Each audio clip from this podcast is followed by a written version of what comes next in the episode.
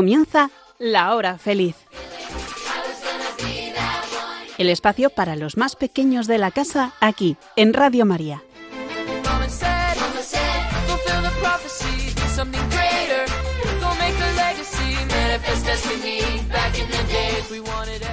Hola, hola amigos de la hora feliz, soy Yolanda Gómez y comenzamos una nueva temporada. Es la séptima de nuestro grupo. ¡Qué ilusión! Bueno, pues siete años llevamos con todos vosotros y cuántas cosas hemos aprendido en todo este tiempo. Y qué bien, nos lo hemos pasado también con los chistes, las adivinanzas, los cuentos. Bueno, siete años en los que siempre han estado a mi lado cuatro chicas estupendas. Elena, Blanca, Nuria y Sonia. Hola, ¿qué tal? Hola. Bueno, ¿contentas por comenzar una nueva temporada? Claro. Sí. Muy bien, os veo con energía, así da gusto. Pues es que tenemos muchas ganas, amiguitos, de aprender cosas nuevas, de conocer más y mejor, además, a Jesús y a la Virgen María, de pasarlo bien y de recibir más cartas y correos electrónicos de todos vosotros que nos estáis escuchando. Y si os gusta el programa y queréis volver a escucharlo o pasárselo a algún amigo vuestro, pues tenéis el podcast en la página web de Radio María www.radiomaria.es, donde por cierto podréis encontrar también las novedades de esta temporada, que son unas cuantas, y este sábado 7 de octubre nos las contarán en un programa especial que se va a emitir de 5 a 7 de la tarde, hora peninsular. Ah, y también el sábado hay una transmisión especial.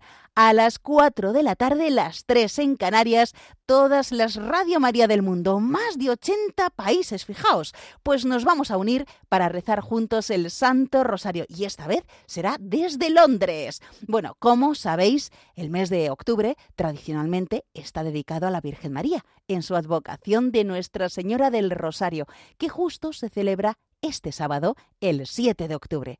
Así que apuntadlo, amiguitos, en vuestras agendas y vamos a rezar todos juntos el rosario este sábado a las 4 de la tarde, las 3 en Canarias. Y ahora ya, vamos con el sumario.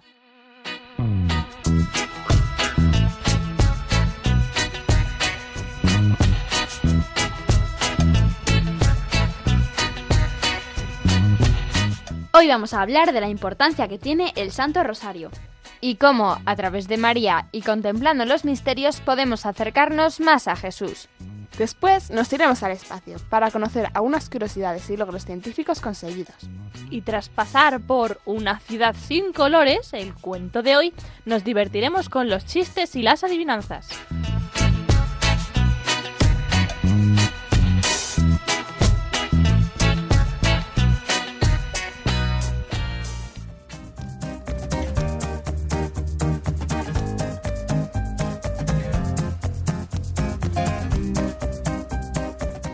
Confía todo a la Santísima Virgen. Rézale siempre el rosario para que ella te guarde, no solo tu alma, sino también tus asuntos. Santa Teresa de los Andes, joven religiosa carmelita que fue la primera santa de Chile.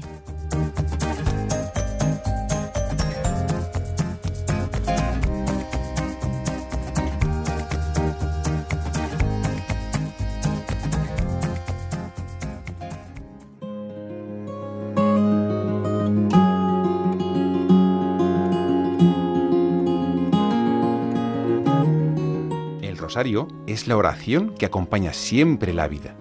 Es también la oración de los sencillos y de los santos. Es la oración de mi corazón.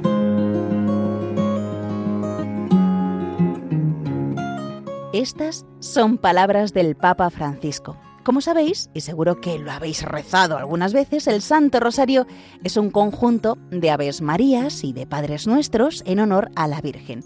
La palabra rosario significa corona de rosas. Y la Virgen María ha revelado a muchas personas que cada vez que rezan un Ave María le entregan una rosa. Y por cada rosario completo le entregan una corona de rosas. La rosa se puede decir que es la reina de las flores, así que el rosario es la reina de todas las devociones a María. Y ya os lo hemos contado en otros programas anteriores, pero por si acaso es la primera vez que nos escuchas, que sepas que la Madre de Dios se apareció a Santo Domingo de Guzmán y le enseñó a rezar el rosario. Fue en el año 1208 y le dijo que propagara esta devoción de rezar el rosario y la utilizara como arma poderosa en contra de los enemigos de la fe. Además, sabemos que la Virgen en Fátima pidió rezarlo a los tres niños pastorcitos, ya sabéis, a Lucía, a Jacinta y a Francisco. Y en Lourdes, a un adolescente, a Bernadette Subirur. En la Jornada Mundial de la Juventud, que ha tenido lugar este verano en Lisboa, lo han rezado el rosario miles y miles de jóvenes. Y muchas personas en todo el mundo lo rezan a diario. ¿Qué os parece? Impresionante, ¿verdad? Bueno, pues puede que alguno esté pensando, puf, pero siempre es muy repetitivo, es aburrido. Bueno, pues puede que eso suceda porque se reza a la carrera. Se repiten de una manera muy rápida y casi sin vocalizar el Padre Nuestro y, y las Aves Marías. Bueno, y pues para que no te aburras, yo te propongo que hagamos siempre una breve pausa de silencio después de nombrar cada misterio.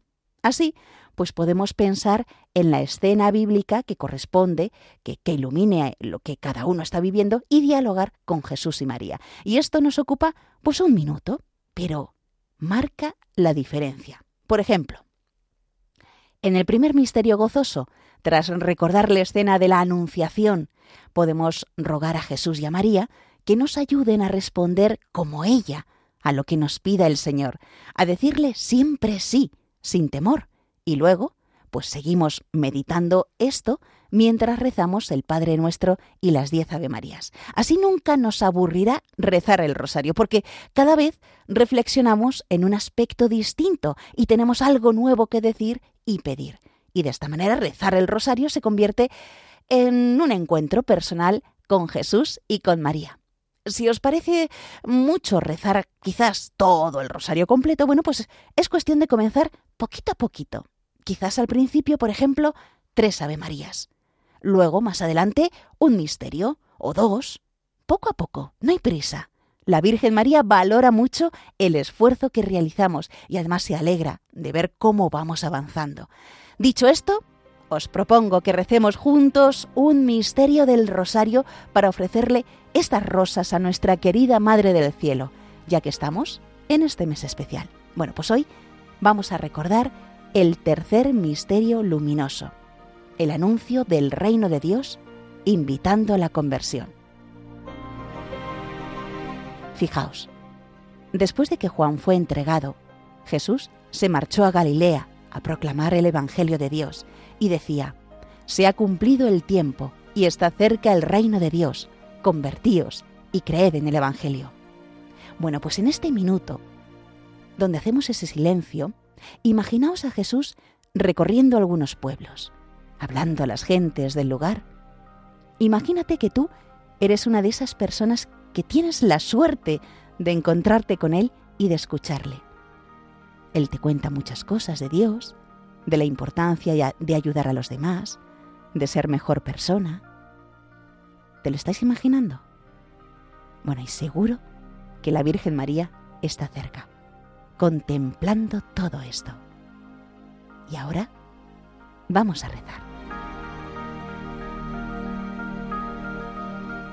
Padre nuestro, que estás en el cielo, santificado sea tu nombre. Venga a nosotros tu reino hágase tu voluntad en la tierra como en el cielo. Danos hoy nuestro pan de cada día. Perdona nuestras ofensas, como también nosotros perdonamos a los que nos ofenden. No nos dejes caer en la tentación y líbranos del mal. Amén. Dios te salve María, llena eres de gracia, el Señor es contigo, bendita tú eres entre todas las mujeres, y bendito es el fruto de tu vientre Jesús. Santa María, Madre de Dios, ruega por nosotros pecadores, ahora y en la hora de nuestra muerte. Amén. Dios te salve María, llena eres de gracia, el Señor es contigo, bendita tú eres entre todas las mujeres, y bendito es el fruto de tu vientre, Jesús. Santa María, Madre de Dios, ruega por nosotros pecadores, ahora y en la hora de nuestra muerte. Amén. Dios te salve María, llena eres de gracia, el Señor es contigo Bendita tú eres entre todas las mujeres, y bendito es el fruto de tu vientre, Jesús. Santa María, Madre de Dios, ruega por nosotros pecadores, ahora y en la hora de nuestra muerte. Amén. Dios te salve María, llena eres de gracia, el Señor es contigo, bendita tú eres entre todas las mujeres, y bendito es el fruto de tu vientre, Jesús. Santa María, Madre de Dios, ruega por nosotros pecadores, ahora y en la hora de nuestra muerte. Amén. Dios te salve María, llena eres de gracia, el Señor es contigo, bendita tú eres entre todas las mujeres, y bendito es el fruto de tu vientre Jesús. Santa María, Madre de Dios, ruega por nosotros pecadores, ahora y en la hora de nuestra muerte. Amén. Dios te salve María, llena eres de gracia, el Señor es contigo, bendita tú eres entre todas las mujeres, y bendito es el fruto de tu vientre, Jesús. Santa María, Madre de Dios, ruega por nosotros pecadores, ahora y en la hora de nuestra muerte. Amén. Dios te salve María, llena eres de gracia, el Señor es contigo, bendita tú eres entre todas las mujeres, y bendito es el fruto de tu vientre Jesús. Santa María, Madre de Dios, ruega por nosotros pecadores, ahora y en la hora de nuestra muerte. Amén. Dios te salve María, llena eres de gracia, el Señor es contigo, bendita tú eres entre todas las mujeres, y bendito es el fruto de tu vientre, Jesús. Santa María, Madre de Dios, ruega por nosotros pecadores, ahora y en la hora de nuestra muerte. Amén. Dios te salve María, llena eres de gracia, el Señor es contigo, bendita tú eres entre todas las mujeres, y bendito es el fruto de tu vientre Jesús. Santa María, Madre de Dios, ruega por nosotros pecadores, ahora y en la hora de nuestra muerte. Amén. Dios te salve María, llena eres de gracia, el Señor es contigo, bendita tú eres entre todas las mujeres, y bendito es el fruto de tu vientre Jesús. Santa María, Madre de Dios, ruega por nosotros pecadores, ahora y en la hora de nuestra muerte. Amén. Gloria al Padre, y al Hijo, y al Espíritu Santo. Como era en el principio, ahora y siempre, por los siglos de los siglos. Amén. María, Madre de Gracia, Madre de Misericordia. Defiéndenos de nuestros enemigos, y ampáranos ahora y en la hora de nuestra muerte. Amén.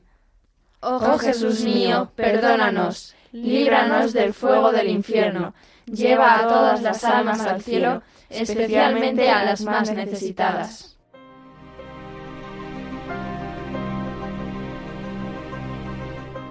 Vale la pena rezar el rosario, amiguitos, porque María así lo ha pedido y ha prometido grandes bendiciones a quien responda su amorosa llamada. Y también podemos pedirle a los santos, que tenían tanta devoción a rezar el Santo Rosario, que nos ayuden, que nos ayuden a acercarnos cada día más a María a través del rezo del Rosario, que podamos, junto a ella, seguir a Jesús y peregrinar hacia el cielo.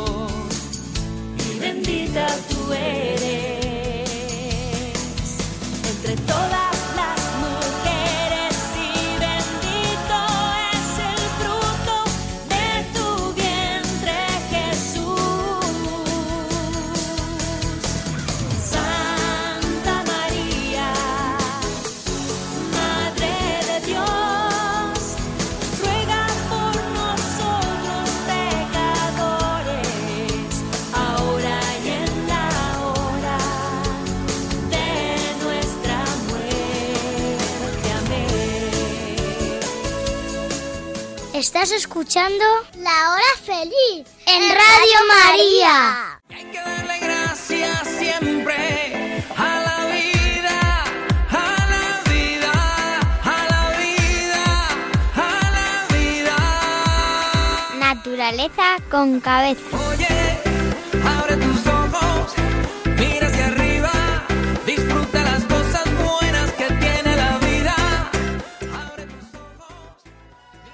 El espacio. La última frontera. Del 4 al 10 de octubre se celebra la Semana Mundial del Espacio para homenajear la contribución de la ciencia y la tecnología espaciales en la humanidad. Así que hoy, amiguitos, vamos a contaros historias relacionadas con el espacio. Primero, unas curiosidades. Yo os he traído hoy algunos datos curiosos sobre el espacio y los astronautas. Quién sabe, a lo mejor después de escuchar esto, alguno de vosotros quiere serlo. En el espacio no hay sonido, porque las ondas sonoras tienen que viajar a través del aire y en el espacio no hay aire. Los astronautas son más altos en el espacio.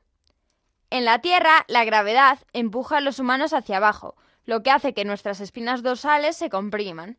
Pero la gravedad no existe en el espacio, y sin esta fuerza la columna vertebral se expande. De hecho, los astronautas que pasan seis meses en la Estación Espacial Internacional pueden crecer entre 5 y 10 centímetros más. Eso sí, regresan a su tamaño natural una vez que vuelven a la Tierra. Y seguro que alguna vez os han hablado u os han mencionado la velocidad de la luz. Pues bien, si viajáramos a esta velocidad, en cuatro horas ya estaríamos en Plutón, más o menos lo mismo que de Madrid a Málaga. Cuanto más brilla una estrella, más rápido se desintegra. La Estación Espacial Internacional gira alrededor de la Tierra a 27.600 km por hora, lo que significa que los pasajeros dan la vuelta al planeta cada 90 minutos. Los astronautas a bordo orbitan la Tierra con tanta frecuencia que ven 16 amaneceres y atardeceres al día. No encontrarás baños ni duchas en el espacio. En cambio, algunas personas a bordo de la Estación Espacial Internacional exprimen bolsas llenas de agua en su cabello. Otras disparan agua con pistolas de agua sobre los paños y usan los paños para refrescarse. Los astronautas también usan champú seco para mantener el cabello limpio. Y por último, os hablaré de la comida de los astronautas. En el espacio se comen las mismas cosas que en la Tierra, incluidas galletas saladas, carne, maíz y brownies. La comida está especialmente preparada y envasada para que no se eche a perder en el espacio. Y cada kilo de comida enviada a la Estación Espacial Internacional, la comida se envía en naves espaciales no tripuladas, cuesta mucho más de mil euros. Imaginaos, ¿eh? Madre mía, lo que nos acaba de contar Sonia.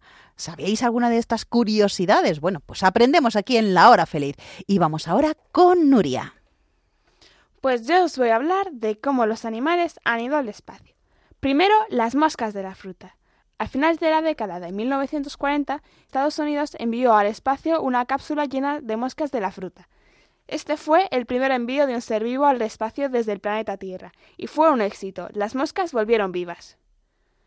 Albert I y II. Albert II fue un macaco al servicio de la NASA, enviado en una misión espacial por Estados Unidos. El macaco Albert I murió en el intento, y Albert II llegó a alcanzar la altitud de 134 kilómetros, altitud en la que murió también. Los ratones. Visto que con los macacos no se obtenían buenos resultados, la NASA decidió comenzar a enviar roedores al espacio. La operación se llamó Albert V. En 1951, la URSS decidió competir con Estados Unidos y envió a dos perros al espacio en un cohete, R1. La misión fue todo un éxito, ya que ambos perros sobrevivieron y un año más tarde, en 1957, la URSS puso en órbita a la perrita Laika a bordo del Sputnik 2. Fue a partir del año 1958 que comenzamos a enviar monos de ardilla al espacio, y en 1959 consiguieron enviar y traer de vuelta a dos monos. Los primeros conejos que enviaron al espacio no fueron conejos cualquiera. Aquellos conejos enviados en nombre de la ciencia fueron entrenados. La misión de 1959 fue un éxito y sería la que sentaría un precedente claro para los soviéticos. Era posible enviar a un hombre más allá de la atmósfera. Ahora os hablo de los gatos espaciales. A diferencia de las otras, no fue ni Estados Unidos ni la URSS. Francia fue la encargada de enviar a un pequeño menino de nombre Félicet al espacio en 1961. La primera operación Gato Espacial fue todo un éxito, aunque la segunda fue un fracaso. ¿Sabéis que las tortugas también fueron al espacio? La operación rusa Zone 6 en 1968 No fue la primera misión con tortugas a bordo, sino que fue la primera que consiguió dar la vuelta a la Luna y regresar de vuelta a la Tierra. De vuelta a nuestro planeta, la cápsula colisionó contra el mar, pero las tortugas fueron encontradas sanas y salvas. Os he hablado de moscas, monos, ratones, perros, otros monos, conejos, gatos, tortugas y ahora, para terminar, los peces y las arañas. En los años 70 sucedieron una década de experimentos más o menos exitosos de lanzamientos espaciales. De entre todos los más destacables fueron los peces y arañas. Por último, añadir que las misiones que contaron con peces y arañas como tripulación arrojaron luz sobre una de las cuestiones centrales de la investigación espacial, la gravedad y su repercusión en los viajes tripulados por humanos. Bueno, bueno, bueno, yo solamente conocía la perra laica, no sabía que habían ido tantos animales al espacio. Madre mía, Nuria, lo que aprendemos contigo. Bueno, pues ahora mm, vamos con Blanca. Sí, ya que es la Semana Mundial del Espacio, vamos a ver quién fue la primera persona que salió al espacio. Yuri Gagarin nació en un pueblo de Rusia en 1934. Era hijo de agricultores. Se graduó en 1957 como piloto de las Fuerzas Aéreas de la Unión Soviética. Ese mismo año, la antigua URSS inició la carrera espacial con el lanzamiento del primer satélite espacial, el Sputnik 1. Tras un largo periodo de entrenamiento físico y técnico, Gagarin fue seleccionado para realizar el primer vuelo espacial tripulado de la historia, el 12 de abril de 1961. La hazaña del cosmonauta, así como su frase La Tierra es hermosa, han pasado a la historia de la humanidad. Hablemos ahora de su nave, el Vostok 1. Para poner en órbita el Vostok 1 se usó un enorme cohete que fue desprendiéndose de propulsores en diferentes fases hasta alcanzar su objetivo, la órbita terrestre. Una vez allí y durante su aterrizaje, la pequeña cápsula ya hizo el viaje sola. Curiosamente, gracias a la baja estatura de Yuri Gagarin, 1,57 metros, igual que yo, este pudo estar cómodo en la pequeña nave. Para que os hagáis una idea de cómo era el Vostok 1, os diré que pesaba más o menos lo mismo que un camión no muy grande, 4,73 toneladas, era igual de alto que un chalet de una planta, 4,4 metros, y su diámetro era de 10 veces el de una pelota de baloncesto, 2,43 metros.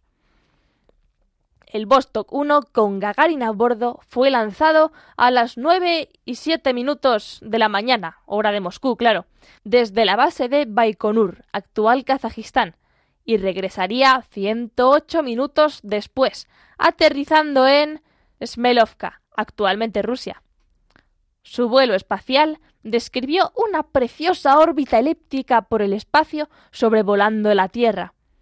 Gagarin voló entre los 175 kilómetros y los 327 kilómetros de altura, que viene a ser entre 15 y 30 veces la altura de los aviones en los que habitualmente viajamos.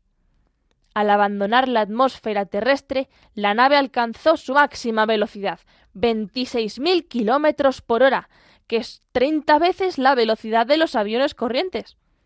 Al entrar de nuevo en la atmósfera terrestre, que era el momento más peligroso, el Vostok 1 alcanzó una temperatura de 3.500 grados, que chamuscó toda su superficie exterior, aunque no a Gagarin, claro.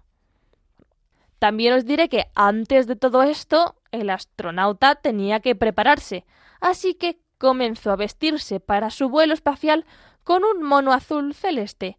Sobre este mono, los técnicos le ayudarían a ponerse hasta cuatro capas de traje espacial, y la última de color naranja chillón, para que se le viera bien en caso de desaparición en el mar o en la tierra al aterrizar. Al final, su traje pesaba algo más de 10 kilos. Lo revisaron todo para que estuviera seguro, pero a los técnicos se les escapó un pequeño detalle. No llevaba identificación, por lo que a la vuelta pues a la Tierra pues podrían confundirlo con un piloto espía norteamericano. Con Gagarin ya acomodado en la nave, rápidamente alguien con un bote de pintura roja y un pincel pintó en el frontal de su casco las siglas de la Unión Soviética, en ruso claro, CCCP. Bueno, bueno, bueno. Cuántas cosas aprendemos. Muchas gracias, Blanca. Hay que ver cómo fue esa primera salida al espacio de Yuri Gagarin y fijaos eh, cuántas personas están ahí involucradas para que eso fuera posible. Y nos vamos ya con Elena. Yo os voy a contar curiosidades sobre la misión Apolo 11, la que llevó al hombre a la Luna. Como medida de precaución, Armstrong, Aldrin y Collins tuvieron que permanecer aislados durante tres semanas tras su épico viaje a la Luna, ya que como era el primer viaje, no sabían si podían haber desarrollado una enfermedad o algo por el estilo. Aparte de la bandera americana tan conocida que los astronautas dejaron en la Luna, también dejaron cientos de objetos, entre ellos una placa conmemorativa en la que se podía leer Aquí hombres del planeta Tierra pusieron por primera vez un pie en la Luna en julio de 1969. Vinimos en son de paz representando a toda la humanidad. Todo esto en inglés. En el momento en el que Armstrong y Aldrin aterrizaron en la Luna, el módulo lunar disponía de combustible para menos de un minuto de maniobras. Si descender les hubiera llevado tan solo unos segundos más, tendrían que haber abortado la misión.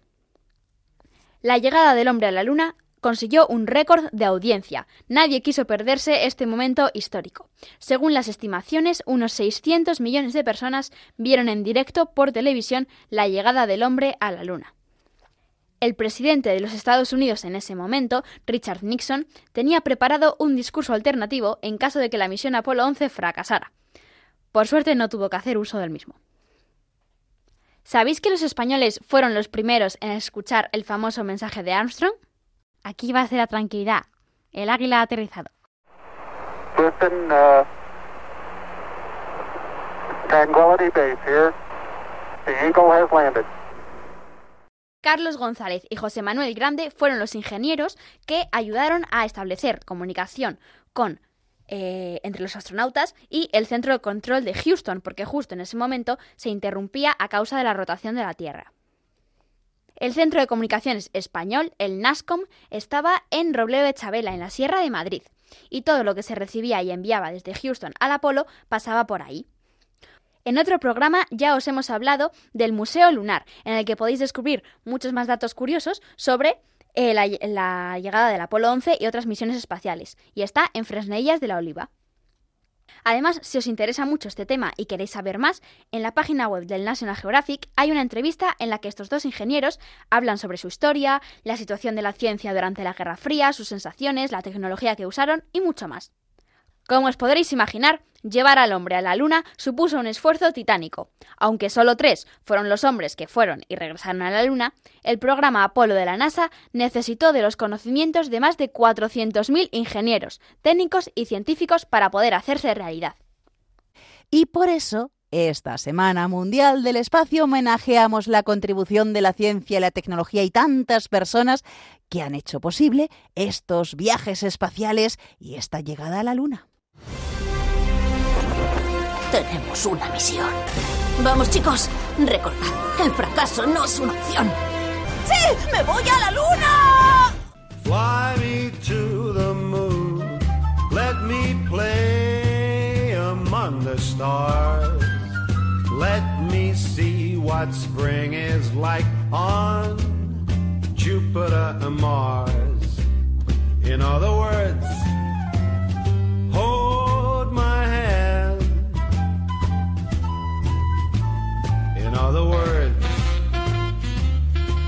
¿Estás escuchando? El programa de los niños de Radio María. Chiqui Historias.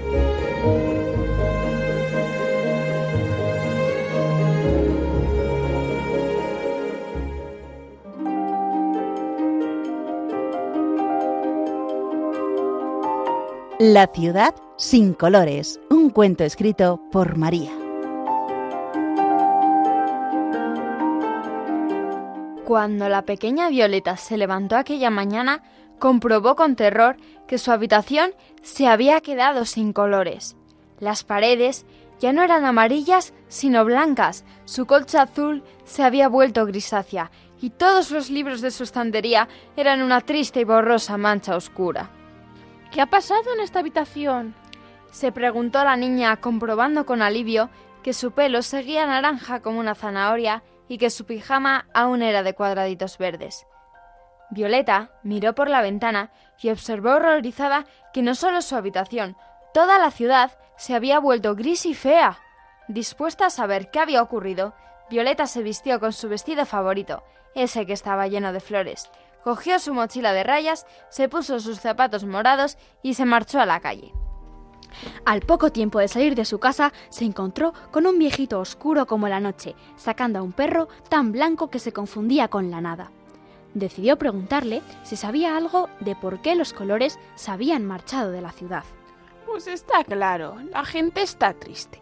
Y en un mundo triste no hay lugar para los colores. Y se marchó con su oscuridad y su tristeza. Violeta se quedó pensando en lo que había dicho el anciano. ¿Sería verdad aquello? Pero no tuvo tiempo de hallar una respuesta, porque de repente una mujer gris que arrastraba un carrito emborronado se chocó con ella. Después de pedir disculpas, Violeta decidió preguntarle sobre la tristeza del mundo. Pues está claro, la gente está triste porque nos hemos quedado sin colores. Pero si son los colores los que se han marchado por la tristeza del mundo.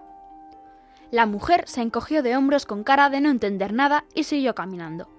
Violeta entró en el parque que había cerca y descubrió con enfado que hasta los árboles y las flores se habían quedado sin colores.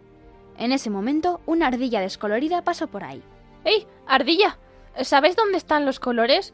Hay quien dice que se han marchado porque el mundo está triste, pero hay otros que dicen que es el mundo el que se ha vuelto triste por la ausencia de colores. La ardilla descolorida dejó de comer su castaña blanquecina, miró con curiosidad a Violeta y exclamó Sin colores no hay alegría y sin alegría no hay colores. Busca la alegría y encontrarás los colores. Busca los colores y encontrarás la alegría. Violeta se quedó pensativa durante un instante. ¿Qué cosa extraordinaria acababa de decir aquella inteligente ardilla descolorida? La niña, cada vez más decidida a recuperar la alegría y los colores, decidió visitar a su abuelo Filomeno. El abuelo Filomeno era un pintor aficionado y también la persona más alegre que Violeta había conocido jamás. Como ella, el abuelo Filomeno tenía el pelo de su barba tan naranja como una zanahoria y una sonrisa tan grande y rosada como una rodaja de sandía.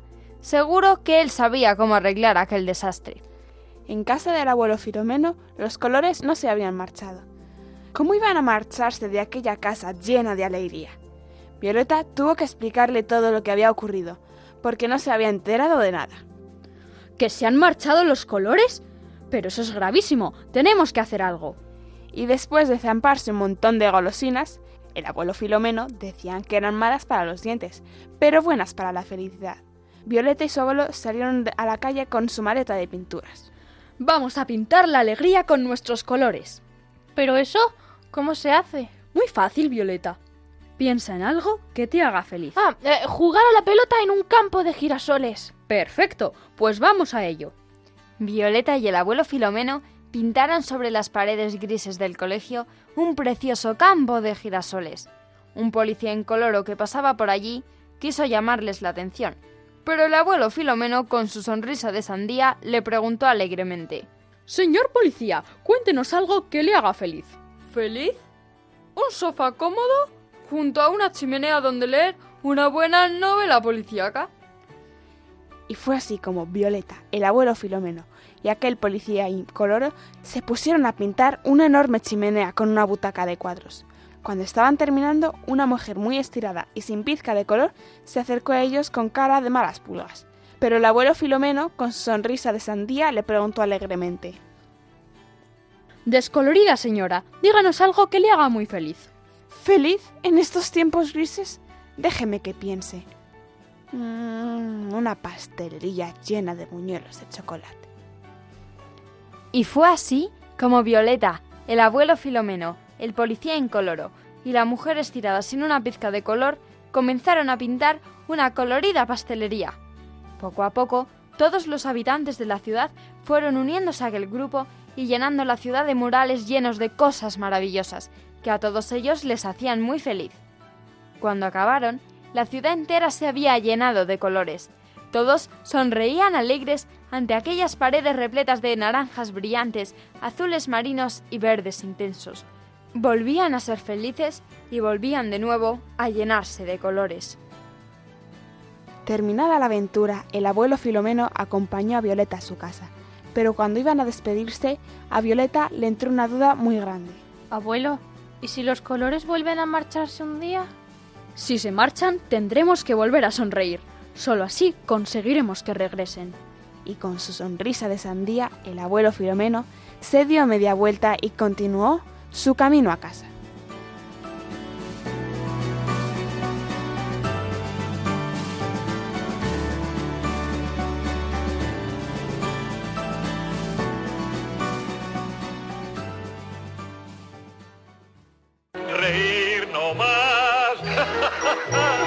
Hasta reventar.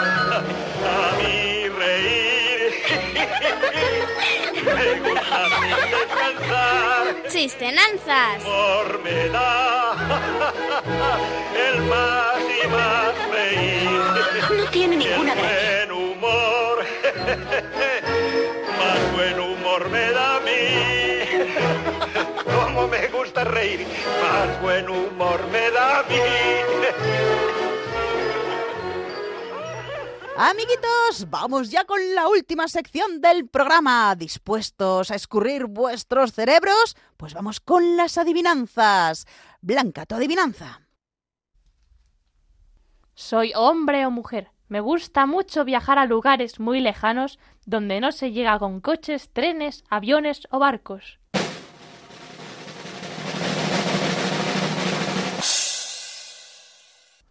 ¿El aire? La voz. No, La imaginación. no.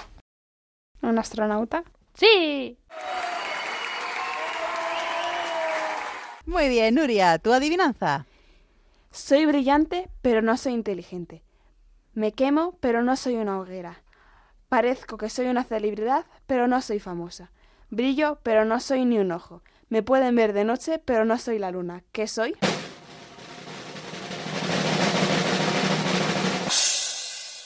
¡Una estrella! ¡Sí!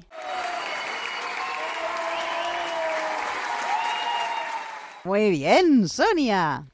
Mi vida se mide por horas. Mi misión se cumple si soy devorada. Cuando soy delgada, acabo rápido, y cuando soy gruesa, voy mucho más lento.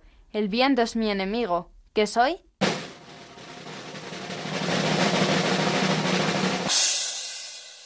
¿Una vela? ¡Sí!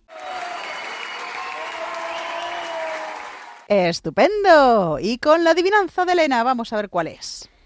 Somos cien hermanitas, todas muy igualitas, y estamos encerradas en una esfera bonita.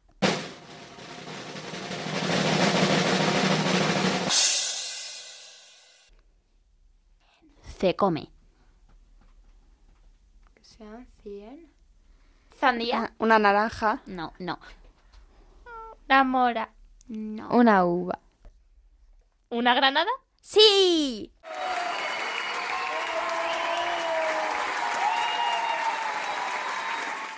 Bueno, amiguitos, yo esta no, no la sabía, ¿eh? No sé vosotros, pero yo esta no. Eh, vamos con los chistes. Blanca. Estaban en una conferencia de prensa dos astronautas que iban a ir al Sol cuando les preguntan ¿Y, y- y van a ir en esa nave espacial y, y con ese traje? Sí, claro, así es. ¿Y, y no se van a derretir? Y le dice un astronauta al otro Es que estos se creen que somos tontos y vamos a ir de noche. ¿Dónde aparcaría un astronauta su nave espacial? En el Parquimeteorito. En un juicio. ¿Cuánto tiempo hace que usted nos robaba? Cinco años, señor juez. Eso es bastante tiempo. ¿Y qué hizo usted en esos cinco años? Estar en la cárcel. En un avión. Señores pasajeros, les habla el comandante. No quiero alarmarles, pero vayan imaginándose que van en un submarino.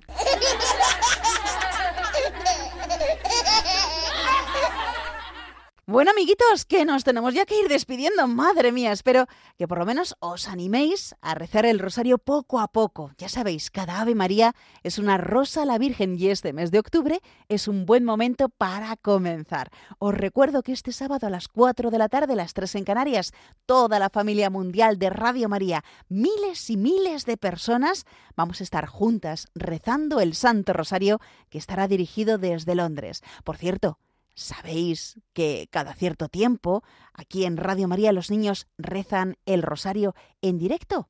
Bueno, pues si tú quieres formar parte del equipo de niños que rezan en Radio María, pide a tus padres que envíen un correo electrónico a lahorafeliz@radiomaria.es y se pondrán en contacto para las diferentes iniciativas de oración. Es un grupo muy especial, así que anímate. Bueno, y ya solo me falta decir gracias, gracias a Elena, Blanca, Nuria y Sonia ya por la séptima temporada. Hasta el infinito y más allá. Bueno, y amiguitos, si queréis escribirnos al programa para hacer alguna sugerencia, contarnos lo que os ha parecido o si os gustaría ir al espacio o no, pues lo podéis hacer enviando un email a la siguiente dirección. lahorafeliz2 arroba radiomaria.es Y si nos queréis escribir por carta, ¿qué tienen que poner en el sobre Elena? que es para la hora feliz 2 de Radio María. Y la dirección es Paseo de los Lanceros 2, primera planta, 28024, Madrid. Perfecto. Y también nos podéis enviar un cuento que vosotros mismos hayáis escrito y así lo leeremos en antena. Bueno, pues si queréis volver a escuchar de nuevo este programa u otros anteriores, os recuerdo que tenéis el podcast de Radio María, www.radiomaria.es y buscar ahí La Hora Feliz de Yolanda Gómez. También nos podéis encontrar en el podcast de Apple y Google y en Spotify. ¿Y vosotros sed buenos? Sí, se puede. Sí se puede. Un fuerte abrazo para todos y sed felices.